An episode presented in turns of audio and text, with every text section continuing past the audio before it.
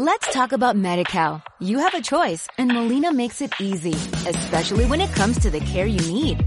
So let's talk about you, about making your life easier, about extra help to manage your health. Let's talk about your needs now and for the future. Nobody knows MediCal better than Molina. It starts with a phone call.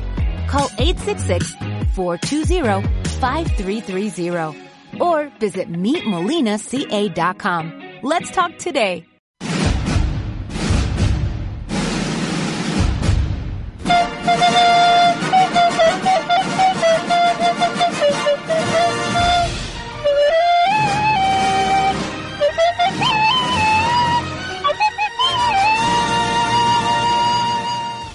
...11 de julio de 2016 hace un calor aquí que no os podéis imaginar. O sea, un caloret, pero de 36 grados. Eh, yo supongo que la gente que nos escucha desde las zonas más calurosas de España va a decir, jo, estos tíos son unos, son unos moñas, ¿no? Sí. Pero la gente, la gente como yo que nos hemos criado en la meseta es, es calor, es calor. Es calor, ¿eh? es calor. Notas que hace calor cuando tu inglés está sudada todo. Notas que pesa, o sea, notas que pesa. Además, tenemos cacharros por todos lados, tenemos además el, el portátil, tenemos el ordenador, tenemos la mesa de mezclas encendida, no tenemos.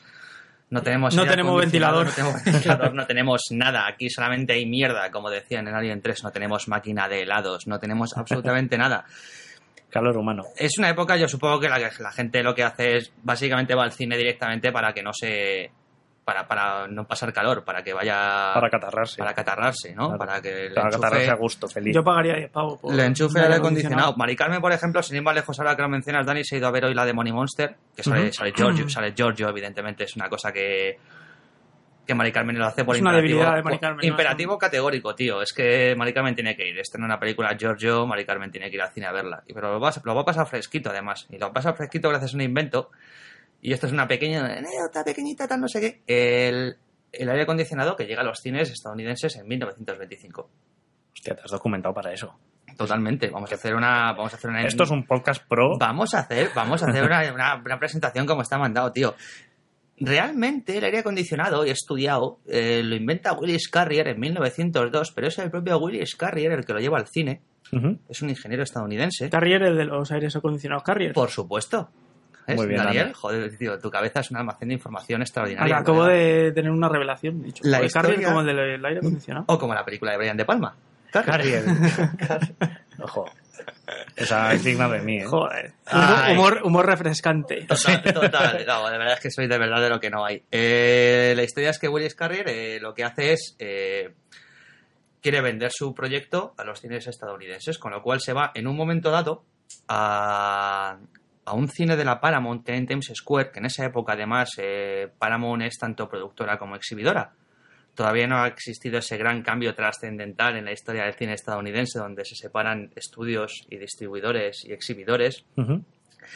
Y lo que hace es que se va al- a un cine que es súper legendario, que existía en Times Square, que es el Rivoli, que es como la piedra de toque de la Paramount Pictures en Nueva York. Y lo que hace es que proyecta una película con aire acondicionado y a esa proyección asiste Adolf Zucker. Uy, Pensaba que ibas a decir Hitler. Sí, sí, casi. nos has jodido a todos. ¿eh? Es que es, ¿Y es quién una- es Adolf Zucker? Presidente de la Paramount Pictures. Ah, ¿vale? Entonces lo que hace es que Zucker, que es un tío muy tranquilo, muy calmado y tal, lo que hace es, lo que se dedica es observar a la gente Hmm. y ve cómo progresivamente, según va avanzando la película, pues la gente deja de abanicarse, deja de sacudirse con el periódico, deja de... Y, por fin, descubre que una experiencia con aire acondicionado en una calurosa noche de verano es la leche. Así que, con esa, con esa idea en la cabeza, llegó Zucker abajo al vestíbulo y habló con Carrer y dijo, macho, te vas a hacer, te vas a hacer rico. con Carrier, ¿no? Exactamente. Y hasta hoy. Entonces, eh, la historia es que no creo que este El podcast... Todavía lo tengo aquí. Échalo, échalo. que se nota, que se nota. Te está obstruyendo. Como el, ¡ah! el Fénix de Harry Potter. Eh, no creemos que este podcast os vaya a quitar el calor de golpe, pero nos gusta, nos reconforta saber que escuchéis donde lo escuchéis Estáis más frescos que nosotros. y estaremos con vosotros, con vosotros pasando, pasando el fresquito, que espero que estéis pasando. Eh, siempre con- podéis contentaros con la idea de que agosto va a ser, va a ser mucho peor. Eh, nos decían el otro día, no os habéis presentado, así que lo vamos a hacer. Yo soy Rafa.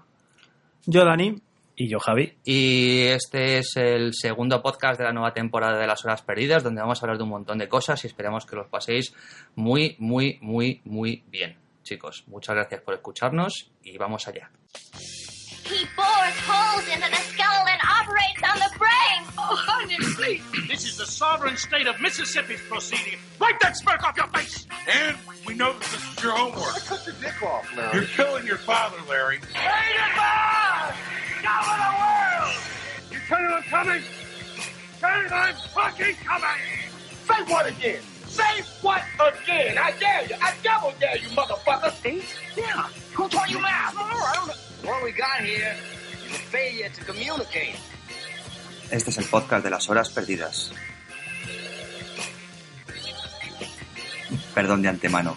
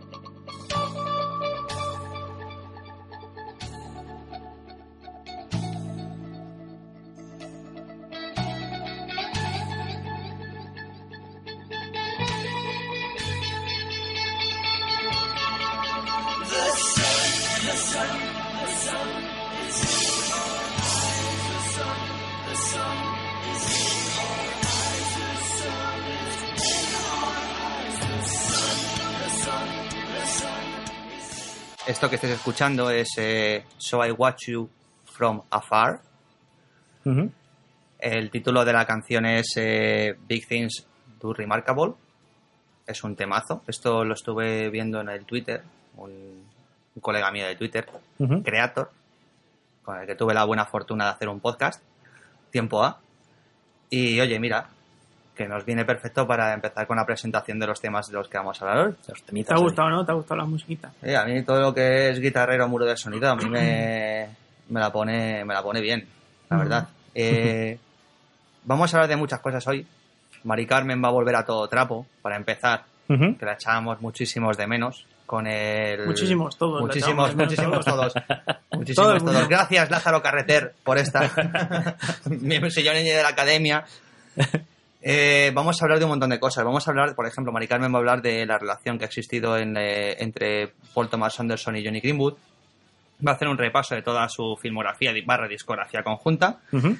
Nosotros vamos a hablar de dos temas principales hoy, como son la, la historia de las buddy movies, vamos a recordar nuestras buddy movies favoritas eh, y vamos a hablar también de qué sucede hoy en día en el cine que tienes que, parece que tienes que destruirlo todo, Sí. ¿no? El cine de destrucción, de destrucción masiva. Cuanto más rompas, mejor. Cuanto más rompa mejor y cuanto durante más tiempo mejor. Eh, esa va a ser un poco la historia de hoy, pero es 2016 y es un poco castaña. Se nos, se nos muere un grande cada semana, por lo que parece. A ve- a Así veces que varios. A veces, y a veces varios, es verdad. Y yo lo que quisiera hacer aquí es un poquito eh, hacer una pausa y recordar a, a un director que nos ha dejado hace absolutamente nada. Cuando hayamos grabado este cuando hemos grabado este podcast falleció Abbas Kiarostami hace hace dos días, apenas nada más le enterraron en, en Irán. Y más que nada por hacer un pequeño recuerdo de su figura y de la, y de la absolutamente importancia que ha tenido uno de los nombres que, que ha definido un momento y un lugar en la cinematografía mundial como es Irán. Eh, una cinematografía entera de la que han bebido y de la que van a beber eh, incontables generaciones. Así que en un momentito vamos con nuestro recuerdo para, para el director.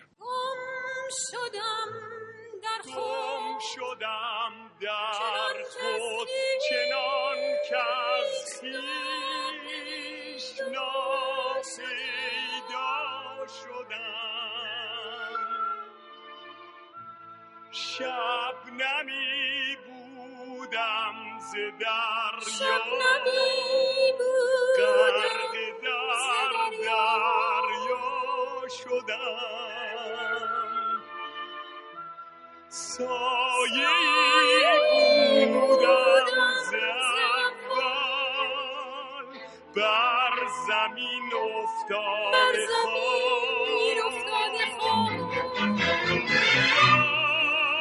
باز کن خورشید پیدا گشت ناپیدا Eh, estamos escuchando mm, la banda sonora de Shirin de, para hablar de Kiarostami. eh, ¿Por qué decíamos antes definirlo en un momento y un lugar? Eh, la respuesta realmente no llega como quisiéramos. De hecho, nunca llegó de los, de los labios del propio Kiarostami, que era un hombre muy locuaz y muy, muy poético a la hora de hablar de películas no tanto a la hora de hablar de lo que yo quiero hablar en este pequeño reportaje que le queremos dedicar, que es de Kiarostami y la realidad de Irán. Kiarostami en su país, es de lo que, de lo que queríamos hablar en este, en este recordatorio, porque vamos, eh, decenas de páginas y decenas de personas van a hablar realmente de su cine. Pero a mí siempre me pareció muy curioso que Kiarostami tiene una decisión instrumental en su carrera, que es la de quedarse en Irán al contrario que muchos coetáneos y muchos compañeros de, de, estudios de la Escuela de Artes Plásticas de Teherán, que es donde se educa, eh, cuando muchos compañeros se van, él se decide quedar. Y con esa decisión que el propio director califica como una de las más importantes de su carrera, Richard Brody, que es el crítico del New Yorker, aprovecha para describir la figura de Kiarostami como básicamente un hombre que crea una identidad nacional entera a través de una serie de películas.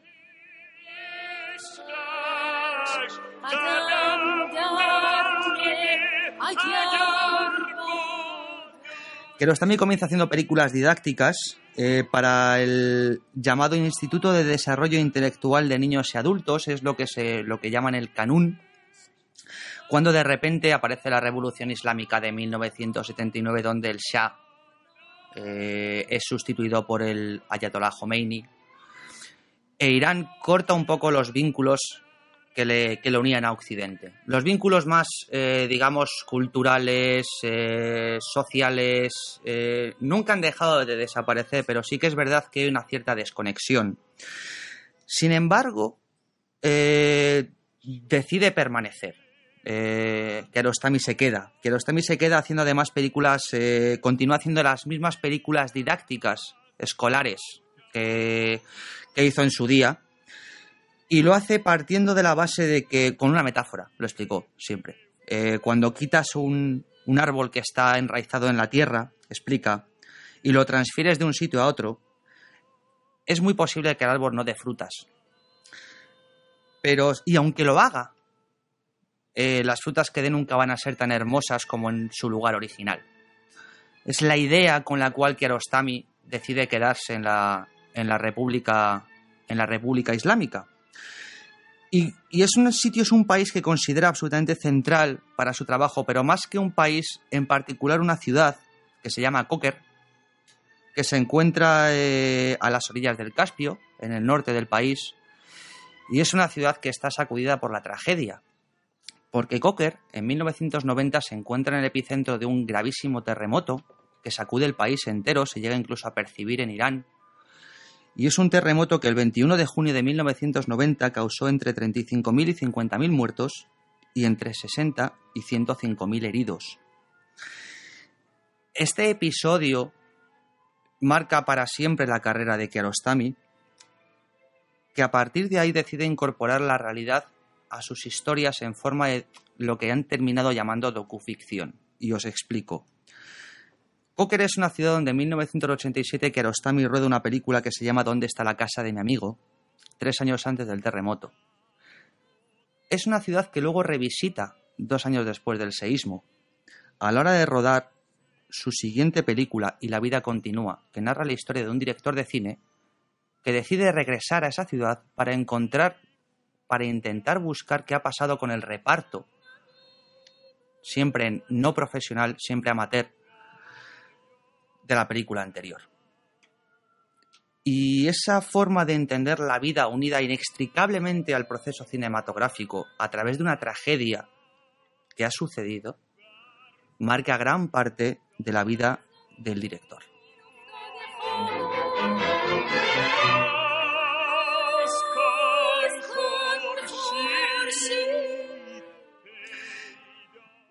Eh, en realidad es a partir de finales aproximadamente de los años 90 donde las tensiones comienzan realmente a ocurrir entre Kiarostami y el régimen, donde realmente se rompe una especie de sutil relación entre los censores iraníes y el director. Eh, Kiarostami es un director que siempre ha incorporado elementos de la censura en su cine y de hecho los ha considerado un aliciente para rodar películas porque como él mismo dice, tenemos que aceptar la responsabilidad de lo que creamos y no excusarnos en la idea de que si hubiéramos tenido otra decisión, quizás lo hubiéramos hecho, lo hubiéramos hecho de forma diferente.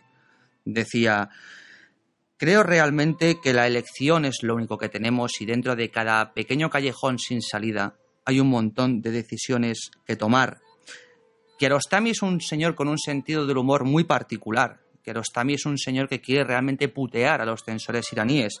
En una de las películas que rueda, El viento nos llevará, eh, introduce una escena en la que una vaca es ordeñada, confiando en que sea censurada. ¿Por qué? Porque los censores iraníes asocian esa escena a una figura de masturbación.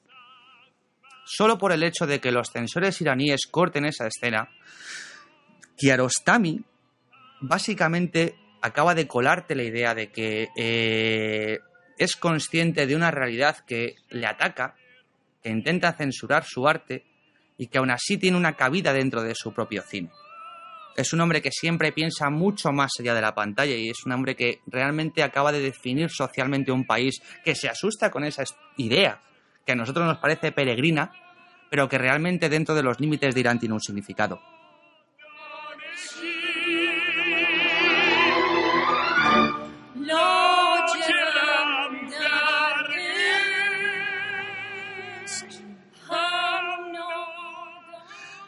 Es una tensión que estalla finalmente en el año 2009. Eh, ya un mes antes el director relata a Hollywood Reporter cómo un día se enfada terriblemente con sus estudiantes de cine en una clase de debate cinematográfico donde ninguno de ellos ha traído ninguna obra para comentar. Y dijo, yo les advertí de que jamás, nunca, nunca, nunca, nunca, jamás volvería a clase de lo enfadado que estaba con ellos. De hecho, el director de la escuela se aproxima a Kiarostami y le dice, lo siento, vivimos tiempos realmente difíciles el director de la escuela intenta percibir a Kiarostami de cómo se encuentra la situación, que está marcada por las duras negociaciones sobre el programa nuclear de Irán, que de repente derivan en unas sanciones internacionales que económicamente comienzan a estrangular al país. De hecho, los propios alumnos se excusan delante de Kiarostami diciendo que sus padres les han puesto a trabajar en sus propios negocios y no tienen tiempo para este pequeño hobby, pequeña pasión que es, que es el cine. Eh, progresivamente se va dando cada vez más cuenta de que Irán, como él mismo dice, eh, está eh, en, una en una espiral sin control, donde la gente lucha por la supervivencia y muchos de los estudiantes ni siquiera tienen dinero para pagarse eh, las, las tarifas, las tasas, las tasas de estudio. Es entonces cuando Kiarostami ya está a punto de decidir de que, deja el país eh, y el momento que lo termina de ratificar es las elecciones presidenciales de 2009, cuando Ahmadinejad, Mahmoud Ahmadinejad, se hace con la victoria nuevamente por un amplio porcentaje de votos frente a las corrientes reformistas. Eh, es una victoria que es tachada por muchos círculos de la sociedad iraní como un fraude electoral, eh, y origina unas fortísimas protestas que dejan en torno a 36 muertos según la versión oficial, 150 muertos según la oposición y más de 4.000 arrestos. Es el detonante para que Kiarostami se decida de una vez a eh, abandonar el, el país. Lo cierto es que eh, cuando Kiarostami se marcha es tratado como una estrella. Eh, sin ir más lejos, recordamos su, su película que es eh, Copia Certificada con Juliette Binoche. La actriz francesa, de hecho, hace fuerza contra los productores para conseguir que Kiarostami tenga una libertad absoluta. Kiarostami tiene muchas dificultades para rodar porque Kiarostami habla un inglés muy fluido, pero no lo suficientemente fluido como para comunicar las ideas que tiene en la cabeza al resto, de la- al resto del equipo técnico. Eh, lo que sucede a partir de ahora básicamente es que Kiarostami se deja llevar. Se deja llevar. Eh, rueda otra película más en, en Japón, Like Someone in Love, pero no es lo mismo. No es lo mismo y se encuentra un poco atrapado, echa de menos muchísimo su país, eh, encuentra grandes... Vuelven las dificultades para rodar con equipos extranjeros y mm, en realidad lo que termina haciendo Kiarostami un poco es eh, convertirse en una especie de figura insigne, eh, quizás esperando a su muerte, eh, fallece en París y esperando que sus ideas hayan terminado calando entre sus entre la gente a la que ha influido, Jafar Panahi, por ejemplo, sin ir más lejos, y esperar que las ideas sobre la vida, la muerte, el cine en general acaben permeando a través de, generaciones. Este es el pequeño homenaje que queríamos hacerle, me- la- basado en la fascinante idea de un hombre que amó a su país y decidió quedarse en él. Y transformó un país que desde fuera, desde muy fuera, nos parece inaccesible. Y gracias a sus películas abrió las ventanas al mundo. Y espero que hayáis disfrutado de este pequeño repaso y os animo encarecidamente a ver sus películas porque son de las que realmente miran un poco en el corazón de la gente. Muy íntimas, muy particulares, muy personales, pero siempre con un cariño esencial por el séptimo arte y sobre todo por ti como espectador. من سخن زیرا که چون پروانه در فروغ شمع روی دوست ناپروا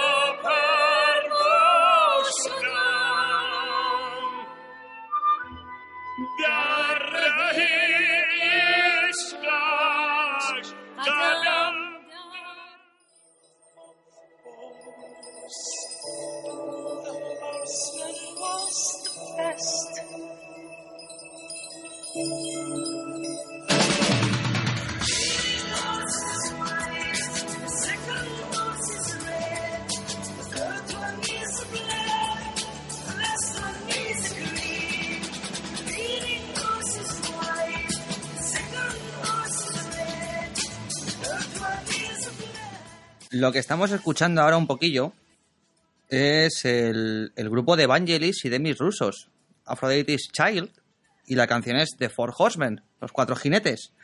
El grupo de Evangelis, el grupo de Demis Rusos, el grupo de Lucas Sideras, el grupo de Silver Koulouris, eh, que nos va a servir de presentación para hablar de las Buddy Movies en unos momentitos.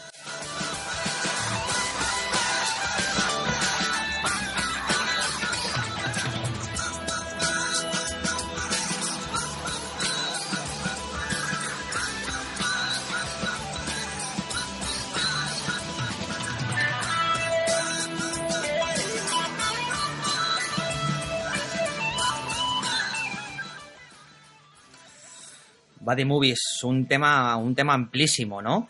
Sí. Chicos, Eh, es un tema en el que, eh, circunscribiéndolo a su esencia, ¿no? Podemos decir eh, que son aquellas películas donde las personalidades de los protagonistas, generalmente dos, son radicalmente distintas y a pesar de ello, tras una serie de desafíos, eh, ambos se reconocen mutuamente en los pequeños detalles parecidos que encuentran en sus principios más básicos, eh, por así decirlo, ¿no? Tenemos casos de la extraña pareja, Huida a medianoche, Fugitivos, Kiss Kiss Bam Bam, Armaleta, Lora Punta, Shrek el espantapájaros, Cowboy de medianoche, chicos, eh, no sé, contadme, contadme vuestras cosillas, contadme qué os mola, contadme qué os parece el género, creéis que es quintesencialmente estadounidense, creéis que es exclusivamente masculino, creéis que es un nombre, ¿qué, qué creéis? Coño, ¿qué creéis? Joder. ah. Sí. Creemos. Creemos, Rafa, no. creemos. o sea, Eh, las, pis- las pizzas. Llegan las pizzas, un momentito. Bueno, pues Oye, nada, espero que de... se para el podcast más, y vamos más, a comer más pizza. Vangelis, más Vangelis, chicos.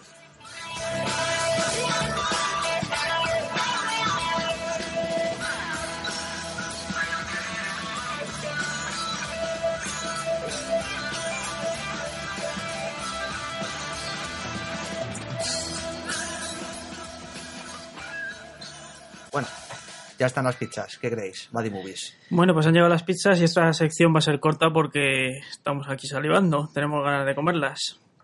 No las hemos comido, así que va a durar poquito. Pero bueno, tienes razón en todo lo que has dicho, Rafa. Eso es un género Gracias, evidentemente gracias, masculino, gracias, gracias. americano, eh, de colegueo, tal. Y nada, pues ya está. Vámonos a comer. Joder, gracias, Dani. sube, que se oye bajo, ¿eh? Sí, Joder. Eh, Bueno, sí, Buddy Movies, pues esto, todo esto es al hilo de dos buenos tipos, ¿no? Es la... No, tío, es... Sí. Es porque sí, ¿no? Es porque sí, pero Sí. bueno, o sea, buenos apro- tipos... aprovechando A ver, es una peli que nos ha molado mucho y que y que no, no se ve todos los días, ¿no? Hacía tiempo que no teníamos una peli de este tipo y, joder, pues aprovechando, ¿no? Vamos a hacernos un, un temita sobre ello. Sí. eh, no sé, o sea, hablando de lo que hablaba Rafa, yo creo que sí que es un género que, que siempre ha sido de pues de colegas a la fuerza, por decirlo así, que hay una peli que además que se llama así que me gusta mucho, que es una de James Woods con, con eh, Michael J. Fox, que en la que Michael J. Fox es un actor que tiene que interpretar a un policía y entonces se junta con uno de verdad para aprender de él y tal y al final pues el típico compañero coñazo que no quieres tener pero acaban resolviendo un caso, ¿no? Eh, y me mola mucho esa, esa idea del contraste de opuestos y de y que siempre tiene un componente de humor. O sea, la mayoría de las buddy movies mm, tienen como esencia hacer comedia de ese choque entre ambos, ¿no? Y yo creo que abarca muchísimos géneros. O sea, no es un género cerrado, por decirlo así. O sea, yo creo que tienes ejemplos en animación como puede ser Toy Story. ¿no? De- con Con Buddy. Buddy y, Y Buzz. y Buzz Lightyear. Y, y bueno, luego las típicas comedias, o, o como decía Rafa, eso antes, que, que es un género que casi siempre se ha achacado a algo ma- eh, masculino, pero de repente tiene, empieza a haber ejemplos femeninos. También es un género como muy vinculado a la aventura o al policíaco, ¿no? Sí, ¿no? Mira, ahora que mencionas policíaco, tío. A ver a ¿Eh? qué os, a ver a qué os suena, a ver a qué os suena esto, de verdad. No bullshit. You want to kill yourself? Oh, for Christ. Shut up! Yes or no? You want to die? Yes or no? I got the job done. What the hell do you want? Get answer the question. Oh, what do you want to hear, man? Do you want to hear that sometimes I think about eating a bullet? Huh? Well, I do. I do. I even got a special one for the occasion with a hollow point. Look, make sure it blows the back of my goddamn head out. Do the job right. Every single day I wake up and I think of a reason not to do it. Every single day. And you know why I don't do it? This is going to make you laugh. You know why I don't do it? The job. Doing the job. Now that's the reason. You want to die? I don't. I'm not afraid of it. I ain't afraid of it. Here, take my gun. Don't nibble on the barrel. Pull the trigger. Go ahead, pal. Be my guest. Go ahead if you're serious. You shouldn't tempt me, man. Put it in your mouth. Bullet might go through your, your ear, not kill you. Yeah, under the chin. Yeah, yeah, yeah, under the chin.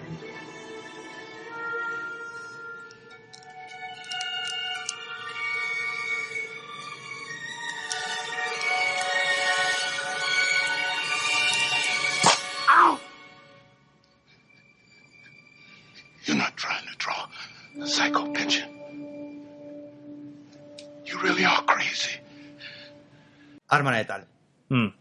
básicamente.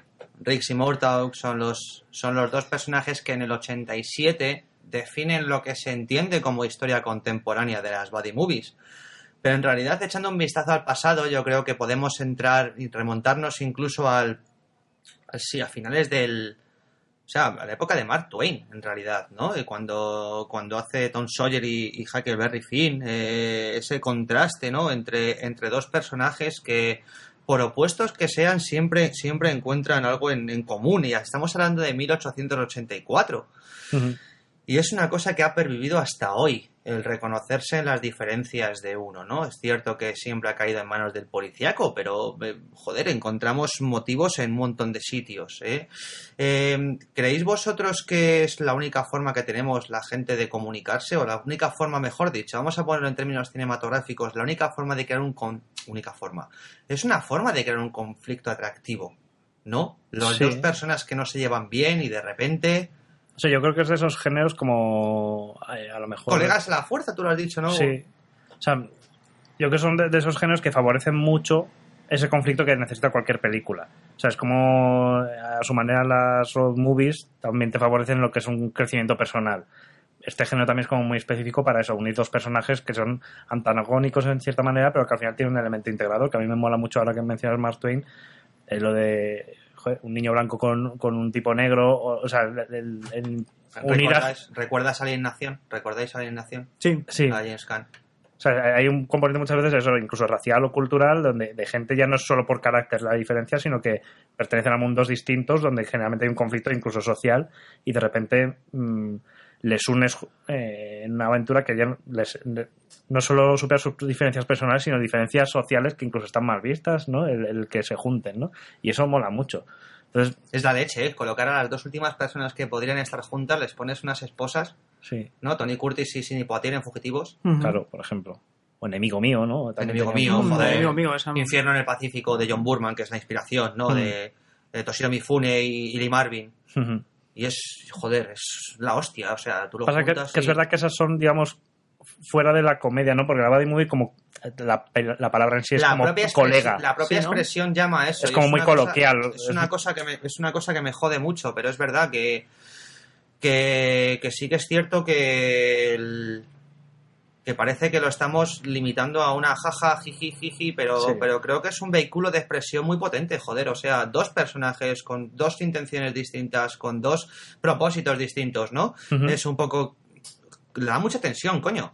Eh, y creo que es la figura de- del ant- antagonismo puro y duro, joder. Sí, o sea, yo creo que quizá la, la comedia monopoliza un poco esto, porque del conflicto de opuestos, pues también siempre la comedia sale muy fácil. Entonces, Sí. de, de un roce cultural, pues. Bueno, tú te has visto, ¿no? La de un espía y medio, ¿no? La de. Sí, la de, de Rock y tal que, que se estrena ahora, que eh, personalmente es una peli que me parece que se ha quedado un poco en, la, en, lo- en un quiero y no puedo, ¿no? O en, o en- que podía haber sido mucho más de lo que da. Pero, ¿Pero por qué? ¿Porque son muy parecidos los personajes o porque.? No, porque quizá no explota, intenta ser buenista. O sea, como muy lanzar un mensaje positivo de no al bullying y cosas así, porque todo nace en, en, en una escena de, de que... al Ah, que se ríen de, de rock, ¿no? En Sí, clase y tal. que en el instituto es un chico gordo, que le hace, se ríen y el único que le ayuda en ese momento. Es que ya, ya empieza un poco mal. Es decir, no, me refiero, Kevin Hart no empieza siendo su enemigo, empieza siendo su amigo. Ah, ya. Entonces, eh, nunca termina de haber un roce real. Entonces, eh, todos los conflictos que hay luego es más por porque qué hago yo con este tipo, pero no porque realmente se caigan mal o haya un... O sea, que falta antagonismo ahí, ¿no? sí, que- falta chicha, falta amiga para... A pero mí, me- bueno, a, mí conflicto. me, a mí me recuerda, por ejemplo, cuando, cuando Walter Hill coge 48 horas y es básicamente la leche. O sea, porque yo no recuerdo que haya muchas películas en las que directamente eh, Nick Nolte, protagonista blanco, llame nigger a un, a un- a un negro, sí. ¿no? Y aún así a Eddie Murphy le verá igual. O sea, es como una cosa que Eddie Murphy parece que tiene súper asumido y mira, tío, he estado... Me, me han vacilado gente mejor que tú. Es que Nick Nolte además... Dile tú. Impone, impone. Y pone un huevo. Además, en esa época está en su estado de forma. O sea, está ahí en el pináculo. Sí. Pero es algo intrínseco, ¿no? A, a lo que nos mola a los tíos esto del colegueo y tal, y de la exaltación de la amistad. No sé, es, es algo que es sumamente placentero ver a dos personas eh, hacerse colegas, ¿no? Ver ese proceso de cómo te haces colega de una persona y eres fiel y Que te tal. cae mal al principio, Sí, ¿no? pero este empieza- gilipollas. pero ¿no? empieza con- cómo es que mola este tío, Empieza tal. con putos vaciles, ¿no? Eso Sí, es un sí. poco ese, ¿no? Esa historia. A mí No me, me gusta mucho además también estas sagas, eh, tipo, pues eso, como Jungla de Cristal, que empieza siendo peli de lobo solitario y luego Mm. de repente en una entrega es eh, Buddy Movie total, ¿no? Como la tercera entrega de, de Jungla de Cristal. Con Samuel L. Jackson. Con Samuel L. Y a Jackson. partir de ahí no se ha movido del Y tema. además todo el mundo casi coincide en que es la que más le gusta, ¿no? Sí, o sea, con la decir- primera, ¿no? Que es la que No, la primera, la primera está Al. Sí. Está Al, o sea, está Al Powell. Sí, Sí, pero ¿no? bueno, es... Pero bueno, es como un comodín, sí, sí, digamos. Es un flippy, ¿no? Como le llamas tú. Es un, es un tío que no deja de recordarle a John McClane lo que le está esperando afuera si consigue salvar a esta gente. Es el no te rindas. De hecho, y eso es una cosa que me gustaría comentaros, que es casi la historia que hay entre antagonista y protagonista y lo cerquita que a veces está de ser una buddy movie, o sea, que cuando no directamente un romance, y yo creo que todo el mundo recuerda el silencio de los corderos, ¿no? Porque la relación que se establece entre Aníbal Lecter y Clarice Starling tiene mucho de eso. Realmente, eh, ¿cómo la ve? ¿No? Al principio, más que como un interés romántico, la ve como una aprendiz, ¿no? Sí. Inocente, Vulgar también, ¿no? vulgar. Y luego mola mucho en el libro de Aníbal, ¿no? Con opiniones que van desde lo pueril hasta lo trascendente. Eso lo escribía Thomas Harris en el, en el libro de Aníbal, ¿no? Es una fascinación brutal la que tiene Lecter con, con Starling. Pero, dejando a un lado el romance, lo cierto es que son dos personajes que se encuentran muy atrapados, ¿no? Em, Sí, es como que ella está, ella está totalmente minimizada y hay un momento que Jonathan Demme con su ojo magistral maravilloso la pone como una eh, en un ascensor lleno de tíos, la pone con un jefe que es Scott Glenn, todo el mundo se la quiere follar básicamente. Sí, y a la vez la, la hacen pantalla. Y la hace en pantalla y sabe que no vas a salir de aquí, no vas a subir más arriba y de repente se encuentra con Aníbal Lecter que le dice, tú puedes cazar a este pavo si me das algo tuyo. Hmm. Es que son ¿No? dos personas aisladas en O su propio a mundo. de Aníbal Lecter le encanta mucho el honor. Eso, eso es una cosa que no sé si. Creo que está en el Silencio de los Corderos, pero que en el. Pero que en, el, en los libros se nota muchísimo, que es la integridad. Y hay una integridad que Aníbal Lecter quiere, no sabes, corromper, porque es, es un mal, es malo, Sí. pero él a- lo admira en cierto Pero por eso punto. te llega a caer como bien, ¿no? Por los valores, ¿no? No, mira, al final las buddy movies, o sea, lo, lo que une a los dos protagonistas no es que de repente ¿Llamarías, van a, y se parecen. ¿Llamarías a Hit una buddy movie? Hit. No. Porque ahí hay un enfrentamiento directo, o sea, nunca llegan a ir mano a mano. Es que yo no, creo que no sí. compartieron plano en esa película. Yo creo que, que sí que exige la buddy movie el, En la foto sí. el compartir un fin decidido, ¿no? O sea, aunque sea por conveniencia o lo que sea, pero hay un, eh, ambos comparten un fin. En, en Mm. Hate es como, yo te voy a cazar, tú me vas a cazar, y quizá hay un momento que hay un mal un tercer malo por ahí que, que los dos detestan, pero el, el enfrentamiento real es entre ellos y van a acabar mal. Buen Grok, hijo puta. Claro, Sí. entonces no, no, no, no hay un, un final en el que acaban siendo colegas. Hay un respeto y hay una Res- recono- respeto. Respeto. hay un reconocimiento. Cuando se dan la mano con música de Moby. Sí, bueno, Claro. ese es el, el clímax ahí de. Pero, yo creo que aluden a lo mismo. O sea, cuando hablas del silencio de los corderos, aunque no sean Pero- exactamente buddy movies, sí que tiene ese punto de. de- o sea, las buddy movies, los colegas se hacen De colegas. admira- admiración, porque hay una admiración que no encuentran en nadie más más que en ese tipo que parecía tan En distinto. ese hijo de puta. que Sí. está enfrente de mí. Y Arma Letal vuelve a ser eso. O sea, tienes a un, poli chalao a punto del suicidio como eh, Riggs. Martin Riggs. Y luego tienes a Murtaugh, que es el hombre de familia, eh, ya mayor, muy formal, como que las cosas se hacen de una forma y tal. Que son los tíos que menos pegan del mundo y se encuentran en que, coño, darían el uno la vida por el otro y en que son leales, ¿no? Y que hay un componente de lealtad. Se siempre, ¿no? complementan, sí. O sea, más allá de las diferencias, siempre hay un punto de lealtad de que al final uno daría la vida por el otro. Y en, y en el, en el Silencio de los Corderos sí que a veces encuentras eso. De hecho, en la segunda parte, ¿no? En, en Aníbal sí que explotan un poco más esa... Sí, pero ya más romántico, yo creo. Sí, Ya sí, lo llaman más al romance, ya- pero- Aníbal, Aníbal quiere mojar. se Sí, sí. llamará. Pero, Se hay- llama pero sí un punto ¿no? en que se ayudan y va más allá del romance, que yo creo que es por ese punto de... Hay un mínimo respeto ahí de... de- de- En la línea de fuego es un poco lo mismo, ¿verdad? Que es una peli que, joder, casi hablamos mogollón de ella, pero parece Mm. que nunca ha trascendido al imaginario colectivo más allá de ser la, una de las últimas películas de Clint Eastwood como como como Actor como- nomás, actor, ¿no? Sí. Pero pero sí que es verdad lo, lo que siempre le dice lo, le dice le dice le dice le dice soy un- coche supersónico. Lo que siempre le dice e- esa puta frase de tú y yo somos iguales, señor Bond. Ese, ese, rollo, ah, cuando lo dice Liri, cuando lo dice John Malkovich, es, es que es la leche peli. O sea, están. Son los dos hijos de un tiempo pasado. eh, expulsados por el gobierno, en realidad, que, que juraron proteger, ¿no? Porque, porque Eastwood no, no, no protege a Kennedy. Y Liri es el hijo bastardo de la política exterior estadounidense de los últimos 30 años. Sí. Y, y- y no sé si es una putada porque yo creo que siempre creéis, le encuentro fallo, que Dios me libre, pero siempre me hubiera gustado que Eastwood intentara comprender un poco cómo funciona la mente de, de Liri, porque creo que son muy parecidos. Es realmente una de esas pocas películas que dice somos muy parecidos y realmente son muy parecidos. El ¿no? gobierno estadounidense es despiadado Hmm. y noble y maravilloso y protege símbolos, ¿no? Eh, Eastwood protege al presidente, Liri protege la nación. Ujú. Pero la cagan una vez y están expuestos a una puta vida de condena Hmm. y ostracismo.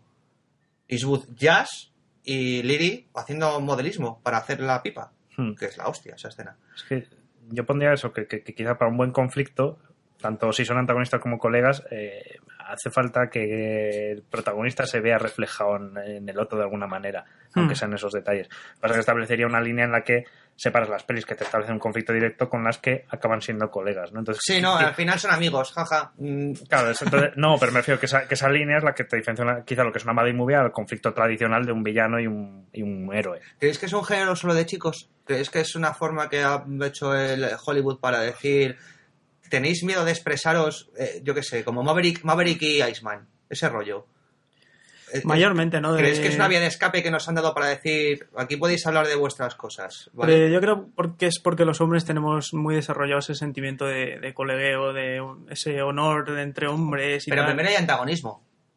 Sí. Sí, pero Hay ahí empieza el respeto, ¿no? Es como este hijo de puta. eh, Sacar los codos. Sí, ¿no? Es como.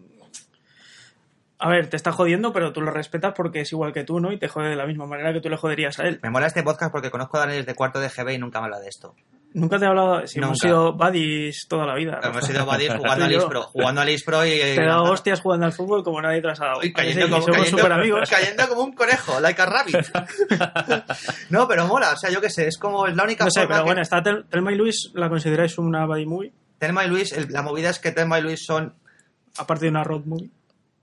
Tiene un es de la, punto. de la que tenemos que hablar un día. No hay antagonismo entre Telma y Luis en No. realidad. Lo que ocurre es que ellas de repente Pero son muy distintas, ¿no? Al principio yo creo que sí. Yo creo que empiezan siendo muy distintas Pero porque hay una especie incluso de desprecio de ¿por qué no haces esto ya dejas a este pavo? Y luego sí que hay un punto en el que las dos se abandonan a un único camino de vamos juntas, pase lo que pase.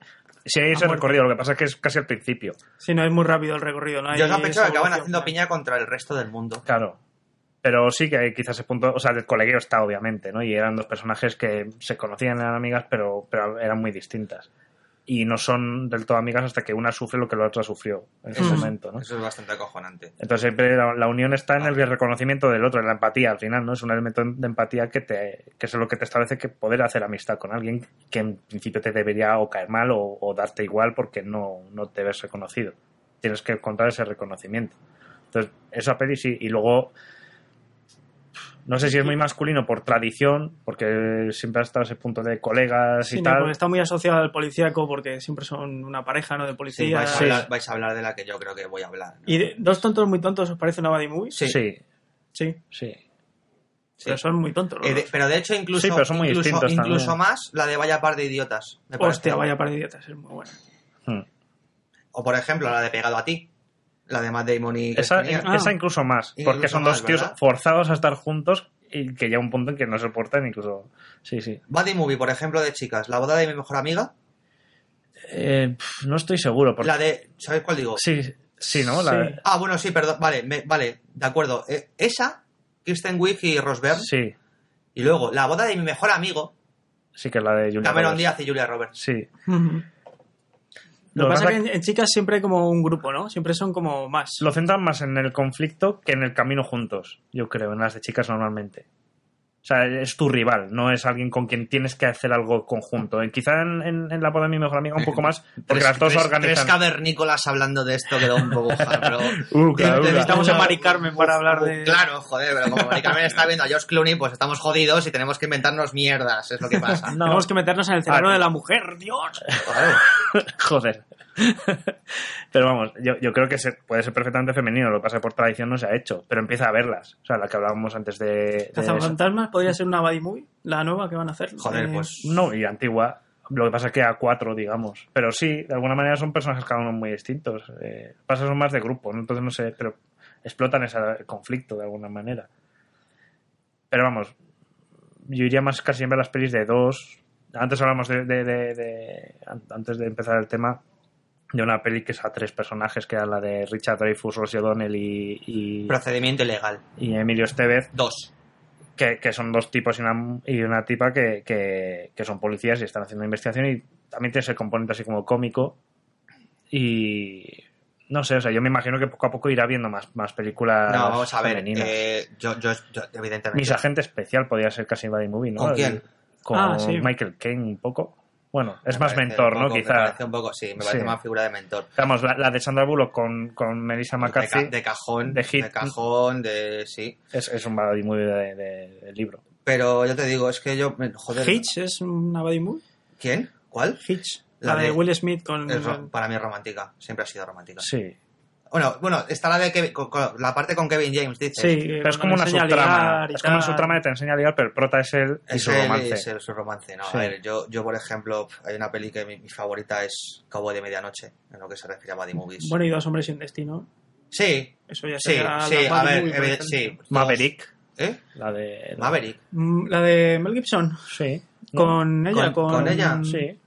Hay un punto romántico, Sí. pero hay un punto de rivalidad. Sí, de- somos hijos. Sí, los dos somos. y, y de, y de que los dos están luchando por un mismo objetivo, ¿no? Que es Sí, sí, sí, tiene un. Curioso, Mez- mezcla dos cosas. Es que yo creo que están a- son, los géneros al final están abiertos a, a mezclarse Sí. con otras cosas, ¿no? ¿Recordáis alguna película? Es que es eso, tío. O sea, ¿recordáis alguna película de tío y tía son colegas, pero nunca llega a trascender? Y por ejemplo, me refiero a Constantine. Con Keanu Reeves y Rachel Hmm. Weisz nunca se llegan a liar. No, pero ahí siempre es como el héroe que la salva, ¿no? Es, Sí, ¿no? es a punto- es que yo creo que eso es lo que sí me falta. Por ejemplo, una peli de colegas de un tío y una tía que sean colegas y ya está, Y y, ya no está. pasa nada. Y eso, eso es imposible en el cine. O sea, porque cualquier Robo- productor te dice, pero bueno, que no se van a querer o qué, ¿no? Es como, oye, un besito al final. Entonces, eh, digo, ¿por qué no se hace esa peli? Porque Claro. tienen que resolver el conflicto de alguna forma siempre. Sí, No es, una, no es una serie. Yo creo que una serie la tensión sexual no resuelta te puede llevar millas. Claro, Pero eso también una historia de amistad, eh, socios, no, chico, chica, Eso molaría mucho. sería la hostia. Sería la puta hostia. Sería, eh, porque, porque ya para empezar, con socios. Luz de luna, quizá, pero siempre está la No, tensión sexual, ¿Ves? ¿no? Ahí está la historia. Mira, qué buen ejemplo. Luz de Luna se empieza a joder cuando los dos se lían. Yo la tengo ahí, está detrás de ti. En el, en el pack- en el pack- Ahí está Bruce Willis. Bruce Willis, Bruce Ahí está Civil Shepard y Bruce Willis. Hemos tocado a Bruce Willis. Pero, pero es eso, o sea, se empieza a joder Cuando o sea, se lían. cuando se lían. Sí, Porque la gente no quiere ver a, a Maggie y a David Davison liándose. Quieren ver una puta agencia de detectives como la como Remi- Remington Steele, con Pierce Brosnan y Stephanie Timbalist. Claro, Socios. sí. Bueno, Ca- Castle podía ser también un poco body movie hasta que se lía lo mismo. Es que son Bueno, Mulder y Scully, ¿no? Y todo. Mulder Scully. justo, mira. es- pero bueno, siempre está la tensión sexual. Entiendo que es como muy jugoso no explotar esa vía, ¿no? Porque Hmm. todo el mundo siempre espera, oye, el bueno, pero amor es que y tal. en la vida real es así, ¿no? O sea, Sí, pero que puedes tener una amiga que es amiga de punto, ¿no? O sea, sí. No, yo en la vida real yo follo que no veas. No, vamos. no me pasan esas cosas nunca. claro, habría que diferenciar. Eh, eh, de- eh, Claro, de body movie. Porque aquí de, de eso vamos sobrados algunos. Ay, ay, ay. Bueno, chicos, eh, Con esto cortamos. en el pagafantismo acaba la movie. Vamos a dejar de la pena y vamos a comer Sí, sí, pizza. está, está acotado por el pagafantismo, el, el y bromance, eh, enemigos el a muerte. y enemigos a Entre muerte. pagafantismo y enemigos a muerte, body movie. Chicos, eh, vamos a dejaros con... Con una moto que pasa por todo. una foto que pasa la hostia antes de comer las pizzas, pero estaremos comiendo las pizzas y escuchando a Mari Carmen Rodríguez, que Mari Carmen va a hablarnos de la maravillosa, estupenda y fantástica relación y muy íntima que han mantenido durante muchísimo tiempo ya. Paul Thomas Anderson y el guitarrista de Radiohead, Johnny Greenwood. Os dejamos con Mari Carmen y su espacio Nitrato Sonoro. But when we can take the music out of a film and play it on its own, it's really a plus. It's an extra present, really, to say. Because the first thing we have to do is fit the film, service the film. Then, if you can take all these other sounds I talked about, the words and the sound effects out, and the music still has its own legs, that's a wonderful benefit, a wonderful blessing, and, and, and an extra uh, gift. Es Nitrato Sonoro con Mari Carmen Rodríguez.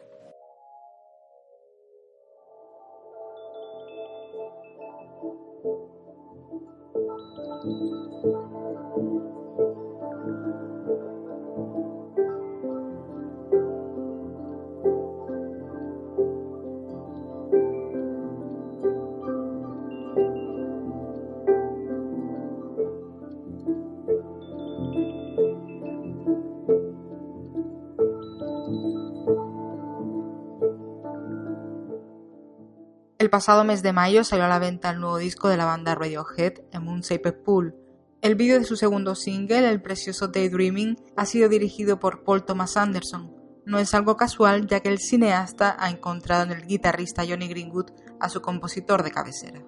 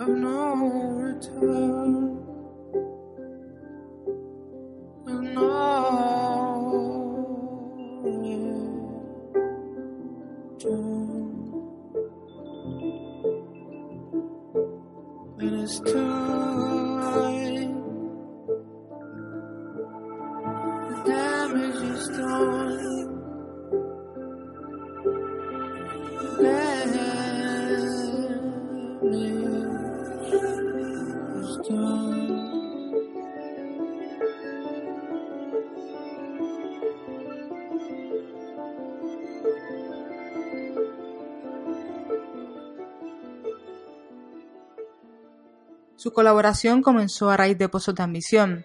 Greenwood, de formación clásica, ya había desarrollado su faceta como autor de bandas sonoras con el documental del 2003 Body Song de Simon Pummel. Al mismo tiempo fue nombrado compositor en residencia de la orquesta de la BBC. El prestigio de Greenwood en el campo de la música clásica iba en ascenso y en el 2007 recibió el encargo de Paul Thomas Anderson. El compositor creó una partitura para varias horas, pero finalmente se redujo a un score de poco más de 30 minutos. Lo malo es que incluía fragmentos de una de sus composiciones para la BBC y eso le descalificó de los Oscars, cuando era uno de los principales aspirantes a la estatuilla debido al impacto que tuvo este trabajo en la crítica.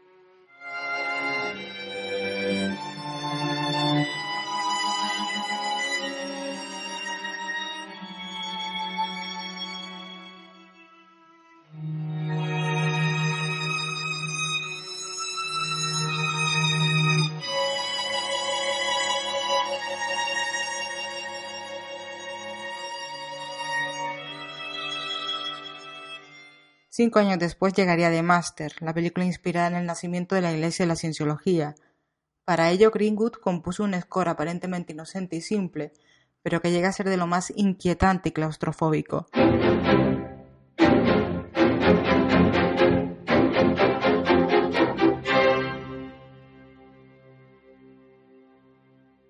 Desgraciadamente tuvo menor recorrido en la temporada de premio de 2013, alguna mención de la crítica y poco más.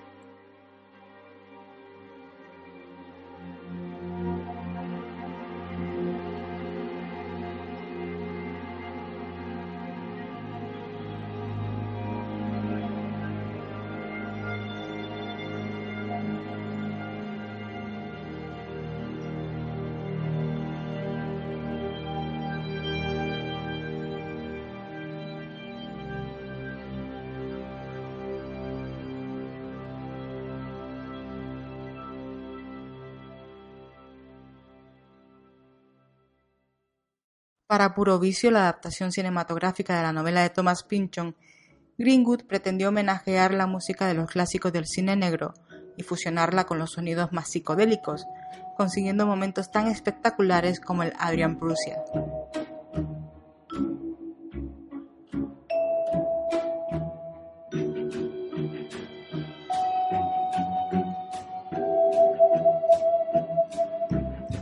Compositor fue premiado por los críticos de Los Ángeles y Boston, pero lamentablemente se quedó ahí.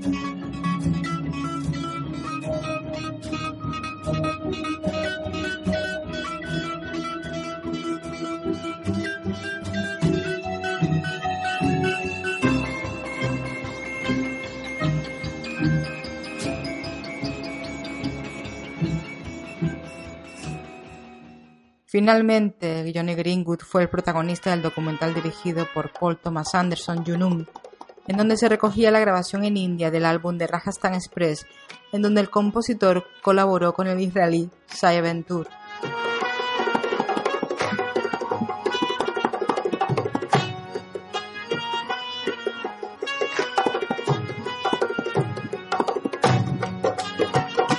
Este trabajo se presentó en el Festival de Nueva York del 2015 y sonoramente es una selección perfecta para una playlist de música del mundo.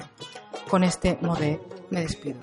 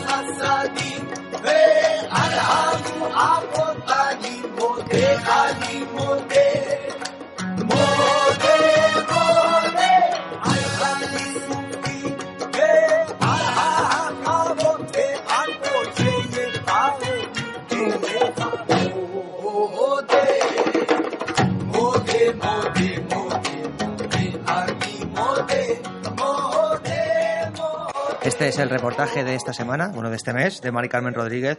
El mes que viene nos va, nos va a hablar de un, de un músico que hemos acordado de yo, que me encanta, Ray Kuder.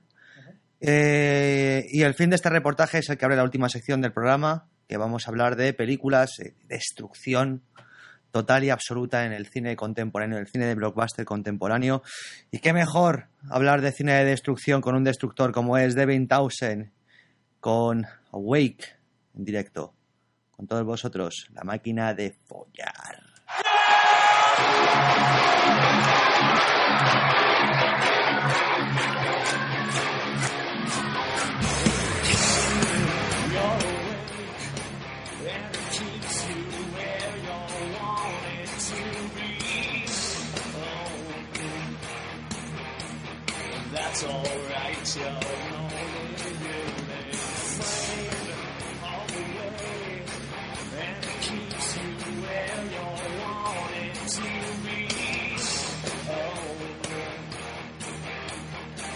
Alright, you're only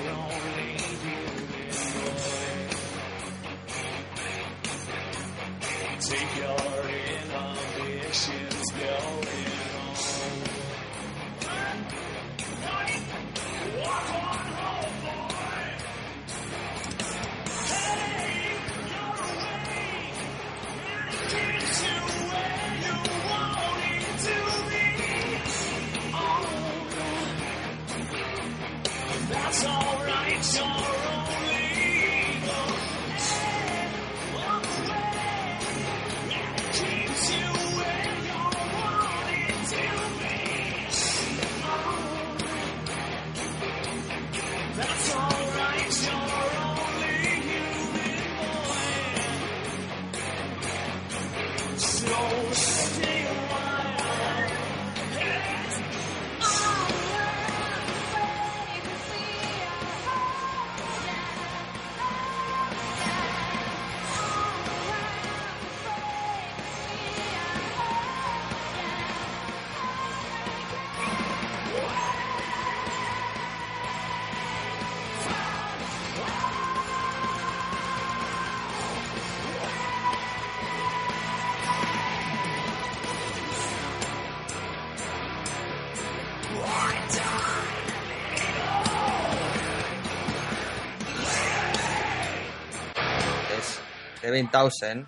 Con Anneke Van Giensberg, la cantante de The Gathering, que se montaron un pedazo de directo en Londres en 2011, Ujú.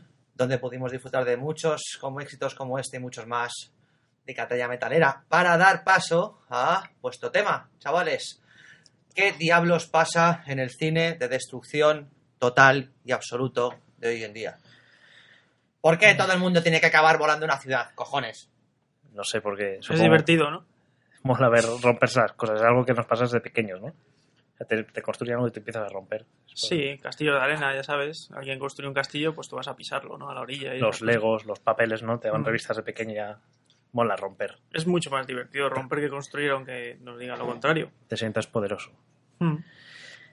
Y... Y eso lo saben los directores de cine, bueno, en concreto uno que es el máster de romper mierda, que es Roland Emmerich, que le encanta romper cosas y, y mostrárnoslo a, a los hacernos sentir pequeñitos y vulnerables. Aunque yo creo que en realidad la finalidad es la, la contraria, ¿no? Es eh, porque al, al final siempre hay alguien que nos salva del desastre, ¿no? De Un americano o, o Sí, un funcionario Sí. obvio- un bedel, Valiente. un bedel de un instituto o algo. Sí, el americano medio, ¿no? De... Sí. Entonces, en realidad eso te da una sensación de reconfortante, ¿no? Ya puede venir un meteorito, un tal, o un tsunami, o todos juntos, o una jauría de pájaros enloquecidos, que al final siempre va a haber unos cuantos americanos que nos van a salvar la vida y van a estar ahí velando por nuestra seguridad. Eh, pero bueno, en el proceso pues te diviertes, ¿no? Revientas todo y... ¿No te aburre? Mucho, a A mí me aburre muchísimo. ya. A mí sí. Me Realmente hemos elegido un tema que nos cansa a los tres, ¿no? O sea, No, pero es, es, es curioso. Es interesante. Intentar- hablarlo. Intentar explicar por qué, porque ahora mismo es como. No, y el clímax es todo. todo es, o sea, no, no es una cosa. A ver, lo de siempre, no es una cosa que sea totalmente extendida, ¿no? En el blockbuster, pero es una cosa que. bueno, había una época que era de vamos a romper cosas bien. O sea, Sí. eh, una época ahí como en me- mediados finales de los 90, ¿no? Que estuvo la época esta de los asteroides. Pero bueno, Mm. viene de mucho antes, ¿no? De, de la época esta de los 70, aeropuerto, Coloso en llamas. ¿no? Irwin Allen, Irwin Allen el, el- el jefe, pues si no lo conocéis, del cine de catástrofes, ¿no? El aeropuerto, Coloso en llamas, Poseidón, tal. Es un poco el que tiene la idea esta, ¿no? De qué pasa si estas cosas tan grandes que construimos se acaban rompiendo. Y tuvo un éxito demencial. Ujú. Demencial durante, durante bastantes, bastantes años en Estados Unidos. Eh, no lo sé. Supongo que, a ver, yo lo que, lo que creo, lo que he hecho mucho de menos, por ejemplo, es el, la, ¿recordáis en, en la primera de Burn, no? Cuando Doc. Lyman dice que el clímax no puede ser una persecución de todo estallando, tal. El clímax debe ser una cosa a lo mejor un poquito más, Íntima, más ¿no? pequeña, ¿no? Y, y acabó enfrentándose con el estudio, acabó enfrentándose con Universal, ¿no? Eh, yo creo que hay un momento en el que son escenarios que tienes que manejar con mucho, son secuencias en realidad enteras que tienes que manejar con mucho cuidado porque, sobre todo si la duración de tu película es larga, porque a la piña le puedes abrumar bastante. Sí. Quiero decir, si, si es dada este sentirse abrumada, quiero decir, hay gente que ya directamente se puede tragar, qué sé yo, tres horas de esto y... Claro, pero no son pelis que, por ejemplo, que con 15 años os molaban. Te ibas ahí, veías romperse cosas y salías flipado del cine. Y hoy día te ponen la misma peli y dices, ¿qué cojones hago yo? ¿Dónde está el interés de esto? Porque mm, O sea, ningún personaje normalmente es interesante, siempre tienes al típico héroe, padre de familia, además siempre es como un americano así muy... San Andreas, la Sí, última. sin, sin, sin aristas, Te quiere ¿no? ver una, te quiere ves San Andreas es la de. La ah, de no. Rock. La de Rock. La de Rock. Con la, la Dario. Ujú. Sí. Ah, sí, ya. Que es su hija, ¿sabes? Hijo. Solo me acuerdo de, de- de ella. tío. Claro. No me acuerdo del resto de la película. Tampoco hay mucho que Y que recordar. conducía un helicóptero o algo así. ¿no? Pero es como muy básica, ¿no? De Sí, por, personajes. por la calle. Tienes a- al héroe, al arquitecto, un cobarde y mezquino que huye como una perra, Y yo- y yo- devolviéndole a The Rock su, mm, su puesto como cabeza de familia. Eh, que es, que es de lo Como que, macho alfa de la familia. Sí, que es de lo que van muchas veces estas pelis. Y además es una peli con, un- o sea, aunque no es de Roland Emmerich, tiene mucho ese pozo eh, familiar. Es de, es de Roland. Sí. O sea, si no hubiera estado el fulano está dirigiendo Sí, lo hubiera hecho él. La hubiera hecho Roland O sea, a, mí, Emmerich. a mí lo que me flipa es. de- o sea, si todos estamos de acuerdo en que son pelis que al final cansan o que no tienen mucho especial, ¿qué coño le ve Roland Emmerich, aparte del cheque? El nicho. El Eh, nicho que eh, tiene. Claro, lleva mucho tiempo haciéndolas, ¿no? Y, No sé si es que le, llaman a él el primero, porque, oye, Roland, a ti que te mola y se te da bien esto, eh, hazte una otra de, de romper. Pero, coño, cuando has hecho ya cinco o seis pelis de lo mismo, claro, el tío lo que va es aumentando escala, ¿no? Al principio era. Bueno, siempre ha sido cosas antes, ¿no? Pero Independence Day eh, empieza a destruir la Casa Blanca, no sé qué edificios a lo bestia, calles enteras. Eh, do- 2012. ¿Qué pasó en 2012? No Ah. Ahí utilizaba ma- maquetas, ¿no? En Inde- Independence Day y Sí, tal. eh, era maqueta. Luego cuando descubrí lo digital ya se volvió Sí, loco. lo digital es que ha sido como. Venga, ya la que tenía la del día de mañana, ¿no? Que era como empezar a o nevarlo todo o huracanes. Ahí tenía Ah, de todo. sí, esa es la de Gyllenhaal, ¿no? Que... Sí. Mm. Sí, que es la, muy la coñazo. tormenta de frío. También reencuentro familiar otra vez. Sí. Y además muchas son de eso, de reencuentro familiar, ¿no? El hijo desperdigado por aquí era un poco como lo imposible, pero flipado. y, y, y luego la próxima que tiene prevista ya es la luna contra la Tierra. O sea, De todas formas, yo creo que se han cortado un pelo. Sí, la de Moonfall. Pero yo, se han cortado un pelo, ¿no? Hmm. Últimamente, ¿no? Han- ha habido, estaba la época esta de Vengadores, la de Man of Steel, de... Sí. Donde parecía que toda, toda destrucción... O sea, quiero decir que tampoco es una, una moda extendida, pero... Hmm. Star Trek creo que llegó a hacerlo, la 2, la de Beyond, la de Darkness. Sí, que está- tal, la- la nave, estrella el Enterprise contra la tal. Pero, o sea, lo que ocurre es que es como que, que son, son actos que tienen consecuencias, ¿no? Que es una cosa que ha guiado, ha acabado guiando un poco el cine más reciente a esta parte, ¿no? De, de que no puedes cargarte a... Bueno, eh, digo esto cuando Abrams acaba de cargarse tres planetas en el, Sí. en el despertar de la fuerza, ¿no? Pero las, es lo típico, ¿no? De que hay acciones que tienen consecuencias, ta, ta, ta, pero yo lo que me pregunto es por qué tienes que cargarte tantas cosas en un primer momento. Es decir, eh, Y sobre todo si las tratas con, con la intensidad de que vives vi- viendo un telediario. por Hmm. decirlo. Siempre es como que lo ves con mucha distancia porque casi siempre la gente que muere es gente por ahí y luego la gente que muere de protagonistas siempre mueren en una situación más íntima o algo así. Entonces no sé, como que nunca tiene tanto impacto como lo que te quieren... Sí, además siempre todo es todo muy digital y muy falso, ¿no? Entonces, ya dices, lo han hecho por ordenador, ya me da- es que me da igual. O sea, Sí. si por lo menos se gastan la pasta en hacer un. tienen, tienen muy poco una pozo. casa de verdad. Tienen muy poco pozo. Es decir, la gente pone muy a caldo a Ronan Emmerich, pero yo es una cosa que escribí sobre Independence Day, la 2, Ujú. que cuando una nave espacial del tamaño del océano Atlántico se pone sobre la Tierra, el tío sabe que es un momento para deleitarse con él. Sí, pero tam- Javi, eh, dedica tiempo. Aquí veo pelea, aquí Sí, veo, sí, aquí sí. veo No, bronca. pero ¿no? dedica tiempo. Javi, a Javi no le gusta en Aquí absoluto. veo bronca. no mucho, no, aburrido. A Javi, Pero porque no- es lo mismo. Javi se ha dormido viendo, viendo Independencia. Sí, básicamente, que me parece súper lógico y súper normal, pero lo que sí veo yo es que es un tío que por lo menos dice, vale, este es mi money shot y, Sí, lo, voy sí. a, y lo voy a aprovechar. Pero hay un momento que no, o sea, no, no, no veo que tenga una intención de realmente abrumarte con destrucción. Yo creo que es una película que tiene unas escenas de acción. Ociosas, ¿no? Más bien, quizás. Sí, Hmm. yo creo que De esa es la palabra. Pásatelo bien, ¿no? Hombre, yo, yo prefiero eso en cualquier caso, que te lo tomes como algo tremendo y luego no lo sea. Mm. Prefiero que sea una cosa más, oye, diviértete viendo algo que no va a pasar nunca, pero que en cine se puede hacer. Y quizás Roland lo que le mola es eso, ¿no? La posibilidad que te da el cine de No, coño, la ciencia- tener una locura. la, ciencia, de- la ciencia ficción especulativa. sí, eso. Pero bueno, me refiero a lo que es centrado en la destrucción en sí misma, ¿no? Pero no sé, es eso, que casi siempre veo que son historias con poco pozo. O sea, al final te quieren contar un trato familiar muy conservador, muy aburrido, con poco chicha. O sea, siempre es, ay, a ver si encuentro a mi hija o mi padre que me paleaba Sí. en la primera escena y a ver si consigo, ¿no? O que no me hablo con él de hace tres años. Deep Impact también tenía escenas de ese. Sí, de pero ese rollo, de ¿no? Deep Impact, por A ejemplo. mí se me molaban más. tienen claro, Yo supongo que la pozo. típica peli de cuando te haces mayor acabas viendo un poco más lo que intentaba hacer mi Leder ahí, o sea, que la gente muere. Y es, es más humana. Sí. Es menos espectacular quizá y más humana. Que Todo el mundo se queda Armagedón. con la escena de la ola, pero a mí me gusta, por ejemplo, la historia de...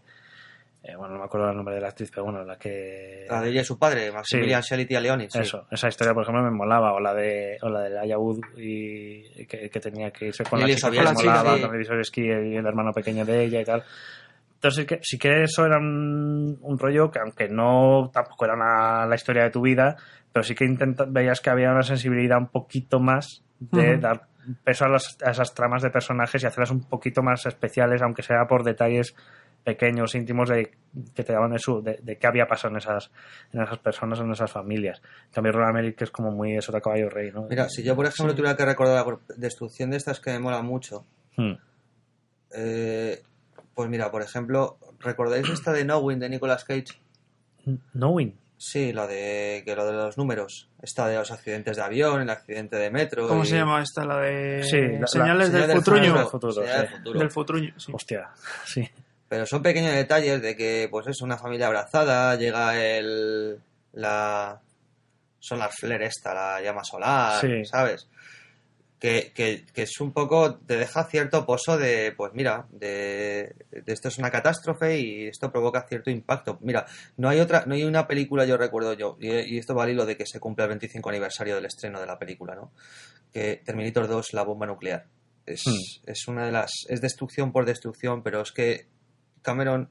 Y además una escena onírica. Es que es eso. Es que Cameron lo que hace es juntarte. Es tan, lo tiene tan claro. La peña le da tanta caña y lo tiene tan claro.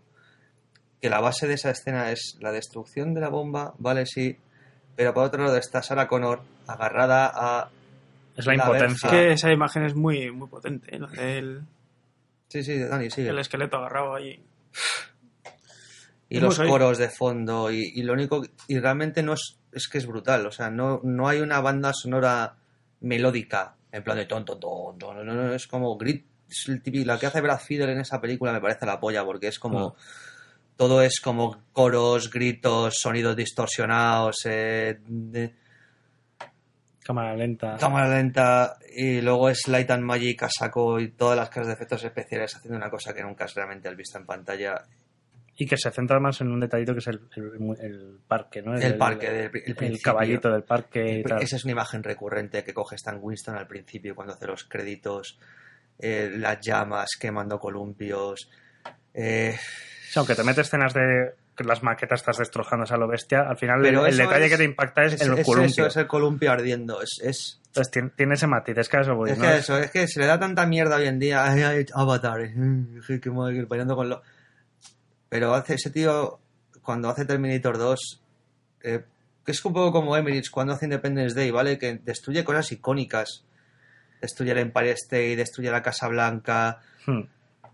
Eh, Yo gente de- que, que le da a la destrucción un valor profundamente simbólico y es una cosa que ya hay, en- que hay películas que han destruido muchas cosas y que yo no esta última sin ir más lejos de Independence Day Resurgence pues hombre es original ¿no? que la nave tenga su propia gravedad levante edificios levante gente y luego los deje caer Hmm.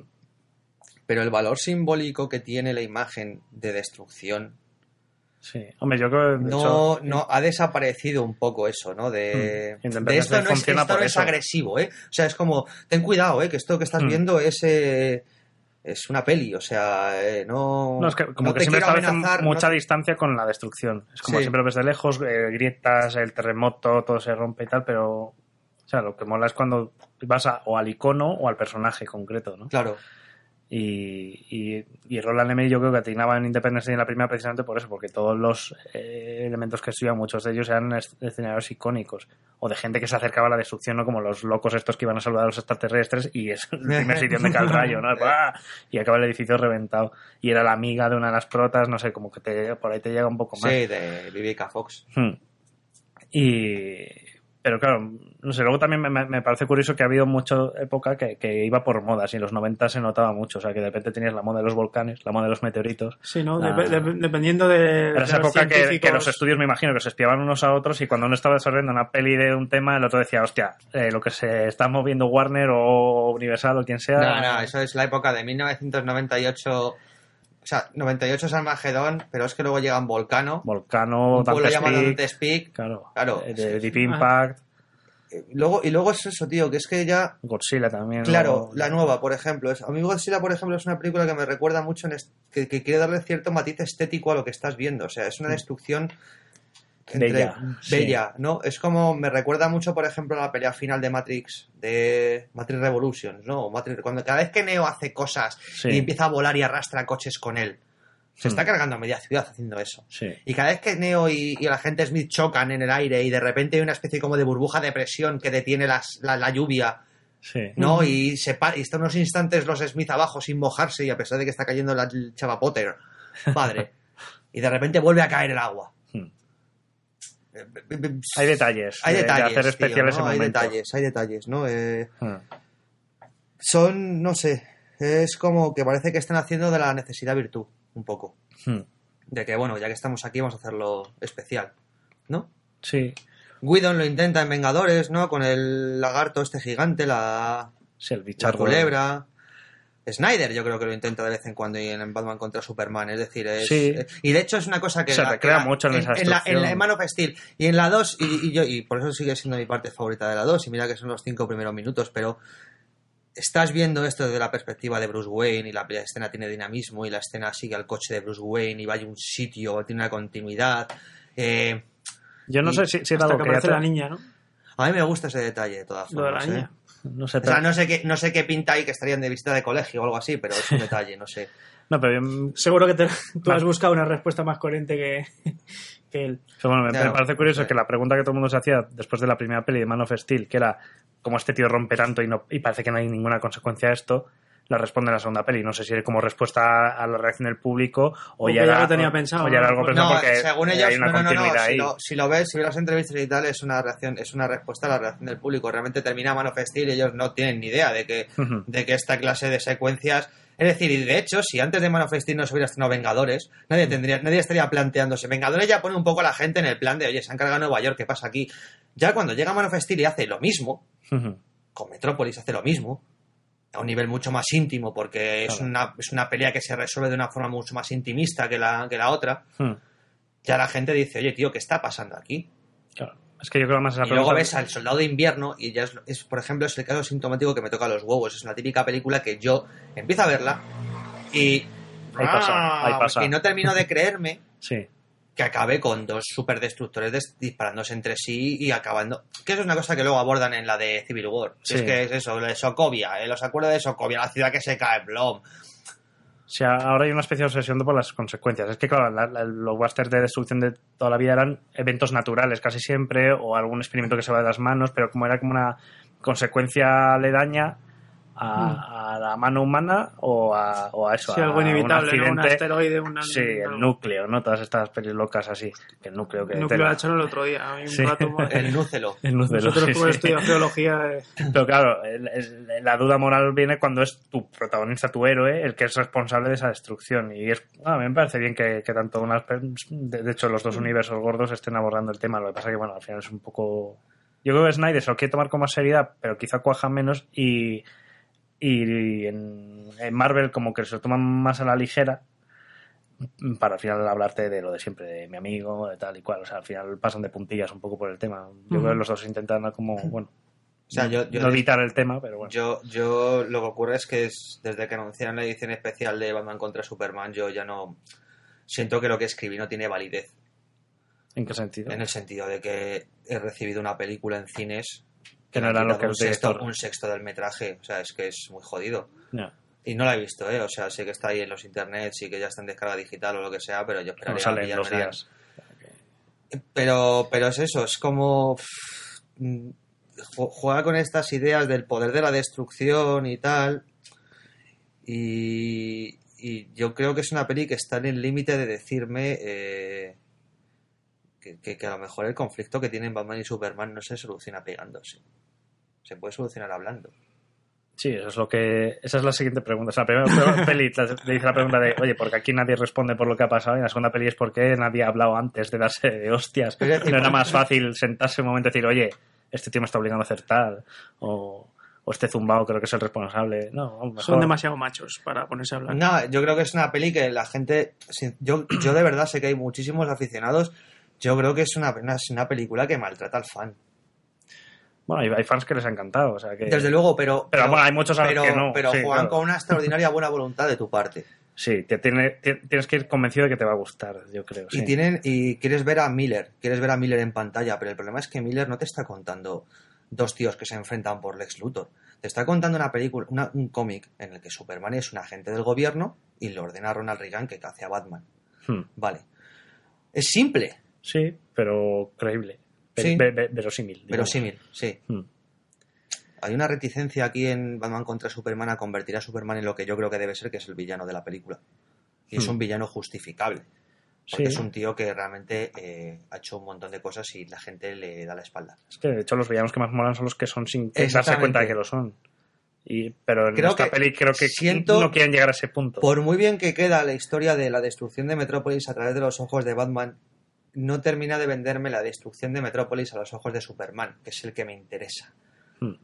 Sí, queda muy distante de ese personaje, ¿no? Hay un momento que la no tiene- hay, hay una respuesta para eso, pero es Mm. que las respuestas no, no las puedes meter porque llevas a Superman a un terreno muy peligroso. Yo creo que es una saga que está llevando a Superman a un terreno muy difícil, pero que a mí me gusta mucho. Yo, yo escribí que me encantaba cómo estaba dibujado el personaje de Superman. Sé que es una un modelo de personaje que a la gente no le gusta, porque hoy en día parece que es necesario provocar siempre un conflicto interno dentro del personaje. Y el problema es que con Superman no lo puedes hacer. No lo puedes hacer porque el tío es un símbolo. Es un, es un buen tío. Es que el problema de Superman es que es un buen tío. Y, el- y, y cuesta hacer eso. Yo para mí está la gracia. Si alguna vez escribiera algo de Superman, yo mantendría eso. Conservaría ese sentido correcto del bien y del mal. Pero lo que ha hecho Warner y DC hoy en día es establecerle un conflicto interno. No se encuentra con Jonathan Kent y le dice, hijo mío, tú estás aquí para hacer un mundo mejor de lo que debería ser. Hmm. Está diciendo, te encuentras con un fulano que dice, eh, no te mojes mucho el culo porque te van a dar palos. Y luego en la segunda le dice que eh, eh, ella es lo más importante en tu vida. Sí. Es, co- es complicada esa eso figura es muy raro, eso es muy raro. materna o sea, que te de- dice eh, Oye, ¿y si Rom- evade tus responsabilidades. y, si Lois Lane le, y si Lois Lane le pone los cuernos a este Superman, ¿qué pasa? Y, si, y si Superman se enamora de otra, ¿qué pasa? O sea, eso de convertir a una Comparte tía. sus fotos a en una ti- tía, en Twitter. Eso, eso de convertir a una chica o una relación, el único vínculo que tienes con la humanidad, aparte de que todos hemos visto Watchmen y sabemos por dónde va ese camino. Sí. Sí, es, es, es- es Doctor Manhattan, de alguna manera, ¿no? Que hacer. Sí, Mm. porque establece esa distancia de deidad, que además va muy subrayada visualmente en la película.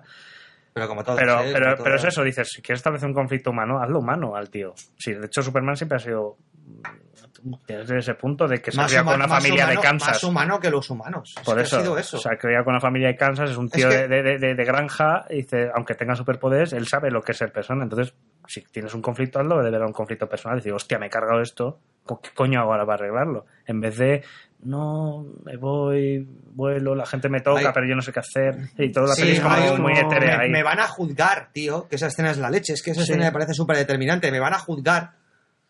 Pero mm, la película es como, no, no, es que es un. Es un atentado del ex Luthor, digo. Pero es que no le puedes dirigir ni siquiera una puta pregunta a Superman Hmm. de te declaras culpable o inocente de hacer esto. O por qué sido, for- ha sido formalmente acusado. O sea, algo, tío. Algo de que. algo eh, a- eh, Poner a Superman bajo, la, bajo el prisma de la ley. Una reacción humana. Eh, algo. Superman por lo menos va, eso hay que se quedárselo, Sí, por que- lo menos va, por lo menos va ahí al examen Se y, presenta. y se presenta, hola, ¿qué Sí. tal? No sé qué, y luego llega la jarra de pis y llega la explosión y te llega toda la, la leche, Eso ¿no? está zumo, zumo, zumo de el melocotón. zumo de melocotón, ¿no? Sí. Pero, pero joder, sientes que se ha quedado un poco medio camino, lo que yo he visto, vamos, que luego lo mejor, que luego me queda media hora por ver, si es que es eso. Ya. Dicen que es más o menos lo mismo, ¿no? No lo sé. Hombre, yo he leído por ahí en alguna alguien que ya lo ha visto que, que, bueno que hay escenas que se completan que hay algunas cosas que digamos que se explican un poquito mejor o que esas cosas que digamos que dejaban se daban por hecho pues bueno aquí te las te las explican un poco más pero vamos yo creo que subraya cosas que ya se contaban ¿no? y que quizá pues bueno te, te mete ya esa escena extra que ha aparecido después de Podría Claro. haber sido tan sencillo para James Cameron echar la ola gigante en Abyss. ¿Sabéis lo que os digo? Hmm. ¿En qué- ¿Cómo? en la versión del director en Avis, en Sí. la versión extendida, cuando está la ola a punto de caer y Cameron entiende que hay una cosa que es mejor que matar, es lo que dicen al principio de la final del oso, que es dejar vivir. Claro. No, es como Eh, hacer a la gente responsable. Al de margen su de que cosa, me parece una solución mucho más elegante reducirlo todo a un conflicto cuanto más íntimo y personal mejor. Es una cosa que hace muy bien el hombre de acero cuando al final todo lo reduce a Zod, Superman y una familia. Hmm. Es una cosa que me parece muy chula que pasa en Los Vengadores, la era de Ultron, cuando todo se reduce a Ultron y la visión al final después de la destrucción. Es una especie de coda, ¿no? De epílogo que termina por concretarte de que todo esto que hemos visto, toda esta devastación, se ha acabado concentrando en este conflicto. Hmm. Pero, pero yo desearía que se. Que des- mira, lo voy a decir sinceramente, desearía de que, que desapareciera de una vez por todas. Es una figura que, sinceramente, a mí no me aporta nada. ¿Cuál? ¿Quién? La destrucción. Ah, vale, vale. Ah. sí. Es, no, no, no quiero volver a ver una cosa Bueno, así. ¿no? Cameron, bueno, de Titanic, ¿no? También que también es Sí, pero es un rollo de barco, tío. destrucción, No, es un barco, no se cae Pero una ciudad es- entera. es un hecho real. Y son gente. O sea, tú ves que son gente. Es decir, ahí ves a, ves a los ves a los tíos. Sí, con me el refiero violín. que Cameron sabe usarlo de una manera que te llega, ¿no? Te- quieres mm, acabar con la destrucción. Primero porque porque se, sí. se centra mucho en una historia romántica, aunque sea muy manía y tal, pero funciona. Y luego yo creo que también es una peli, aparte que está basada en un hecho real, que como las primeras de catástrofes tipo Socorro y más y tal, eh, tienen la cosa de que el humano es responsable de creerse más que Dios, por decirlo así, Y lo vas a más que pagar. la y lo, y lo naturaleza. paga. Entonces paga las consecuencias de sus actos Sí, y eso es como morbo. y eso mola, o sea, ese conflicto mola y el Titanic era un poco el ejemplo de "Ah, este barco es indestructible, vaya". sí, parecían de Bilbao y se estrellaron. era un poco esa la, la Esa idea. es una china. Las pelis bíblicas las meteréis también un poco algunas, bueno, tipo los Diez Mandamientos o, Los mandamientos es que en realidad o, más que o- destruir- o- o la de Darren Aronofsky, esta última, un poco en ese rollo de catástrofes, Ah, por- al menos por de- cómo retratan. Buah, eso a ti no me parece que tiene un peso espectacular. La ira de Dios, literalmente, Hmm. sobre ti, Claro. sobre tu cucu, ¿sabes? Eso me parece la leche, tío. Hmm. Eh, cuando tienen un sentido y un contexto, a mí me encanta. Hmm. Sinceramente, me encanta. Me encanta. Eh, me recuerda mucho a Spielberg en La Guerra de los Mundos, que yo creo que es la película en la que más ha abordado la destrucción total. Sí, Que está destruyendo un suburbio. Pero está destruyéndolo de una forma como muy paulatina. Es decir, No, ¿sabes? es Se la gente del barrio que se acerca, encuentran los sí. vecinos, no sé qué, no sé cuánto, sale el tal, y de repente, uf, el rayo, el, el plano de la cámara me parece icónico. el del coche, ¿no? El- El de la destrucción, no, la No. destru- de cuando, cuando con la cámara hay una calle, una cámara de una videocámara y de repente Ah, la sí, cámara sí, sí, y es que se como, queda en el esto, suelo, La, la- sí. la revolución será televisada, tetití. Cuando le das una forma a eso, eso me encanta. Hmm. Me encanta. Me encanta. Cuando le das un sentido a eso, ahí sí que me parece muy justificado meterlo. Hmm. Cuando. Cuando lo introduces por.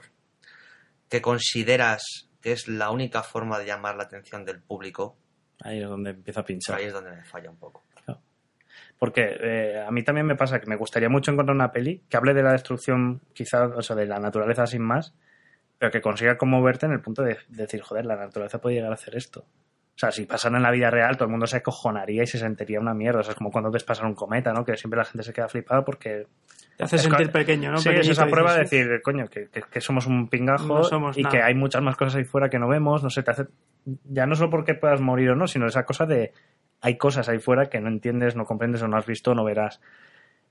Eso cuando pasa entre la realidad muchas veces te sobrecoge y en las películas todavía no he visto, o muy poquitas, esa especie de... no sé cómo decirlo, de... de de, de forma de impresionarte a nivel científico, por decirlo así, Sí, pero, como, pero que te llega a nivel humano. ¿no? Sí, Sí, algo como lo que pasa con Contact, ¿no? Algo así, que Justo. es como que dices, joder, esto que a lo mismo pasa de verdad, ¿sabes? O sea, que Sí. es tan verosímil. O sea, de hecho, el Contact a mí me- me- me emociona mucho más la parte en la que encuentran una señal, Porque eso es de repente ponerte de cara a una cosa que, que vivías ajena a ella o que la dabas como una posibilidad remota, que luego todo, la parte del viaje también me mola mucho, pero bueno, la, la parte que me mola es cuando oyes esa señal por primera vez. Sí, cuando Y están un descubriendo. potencia. diseño maravilloso de. Y, y cómo lo comparan con la voz de Dios y todos estos simbolismos, porque, además por los conflictos que genera a nivel de creencia, fe y religión y tal. Entonces, eh, ver eso, una peli de destrucción, a mí me molaría. Hmm. O sea, y todavía no, no encontré esa peli en la que esa destrucción, ese recogimiento sobre la- con la naturaleza Sí, signifique algo realmente, ¿no? Te deje pozo. Porque siempre es como muy superficial, es como, mira cómo se rompe esto, cómo mola. Mira explotar un depósito de gasolina y romperse una calle. Y se quedan mucho en eso. Sí, no, San Andreas es un ejemplo claro de eso, es como muy vaga. no te toca todo. en tu miedito interior ese de, uy, qué pequeñito soy. y que- Ujú. Pues chicos, Bueno, muy bien, ¿no? Sí. Hemos cubierto todas las... Yo creo que hemos cubierto una gran cantidad de bases, no sé, con esto de la, La de la destrucción. total. Es un tema que abarca, como las body movies, al final abre mucho más de lo que parece. sí. Chicos, eh, hasta aquí. Ha sido un placer. Hemos llegado, no sé. En eh, esta calurosa noche de verano. en esta sí. Sí, en un mesecico nos veremos, me imagino. sí, en agosto nos Sí. apuntamos. Sí, claro. Pues nos apuntaremos con muchas nuevas aventuras. Y esta vez podcast espero... para la piscina. Claro que sí, o para la playa, chicos. Eh, muchas gracias por habernos seguido Eso es. y nos vemos dentro de unos 30 días aprox. Eh, ha sido un placer. Eh, Mucho gusto. Refrescaos como podáis, Sí, clases, polos. Sí. un, besito, un besito para Mari Carmen. Nada, yo soy Javi. lo de la playa. Yo soy Rafa Yo, Dani. y muchas gracias, chicos. Nos vemos. Un abrazo. Adiós.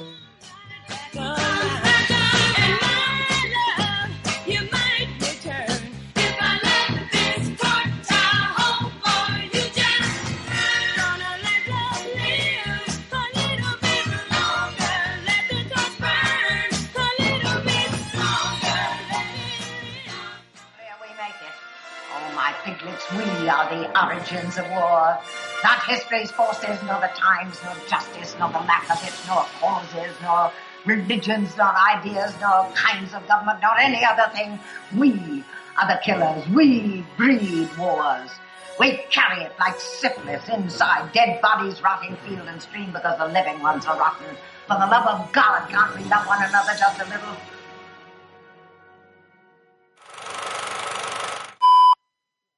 Let's talk about MediCal. You have a choice and Molina makes it easy, especially when it comes to the care you need. So let's talk about you, about making your life easier, about extra help to manage your health. Let's talk about your needs now and for the future. Nobody knows MediCal better than Molina. It starts with a phone call. Call 866-420-5330 or visit meetmolinaca.com. Let's talk today.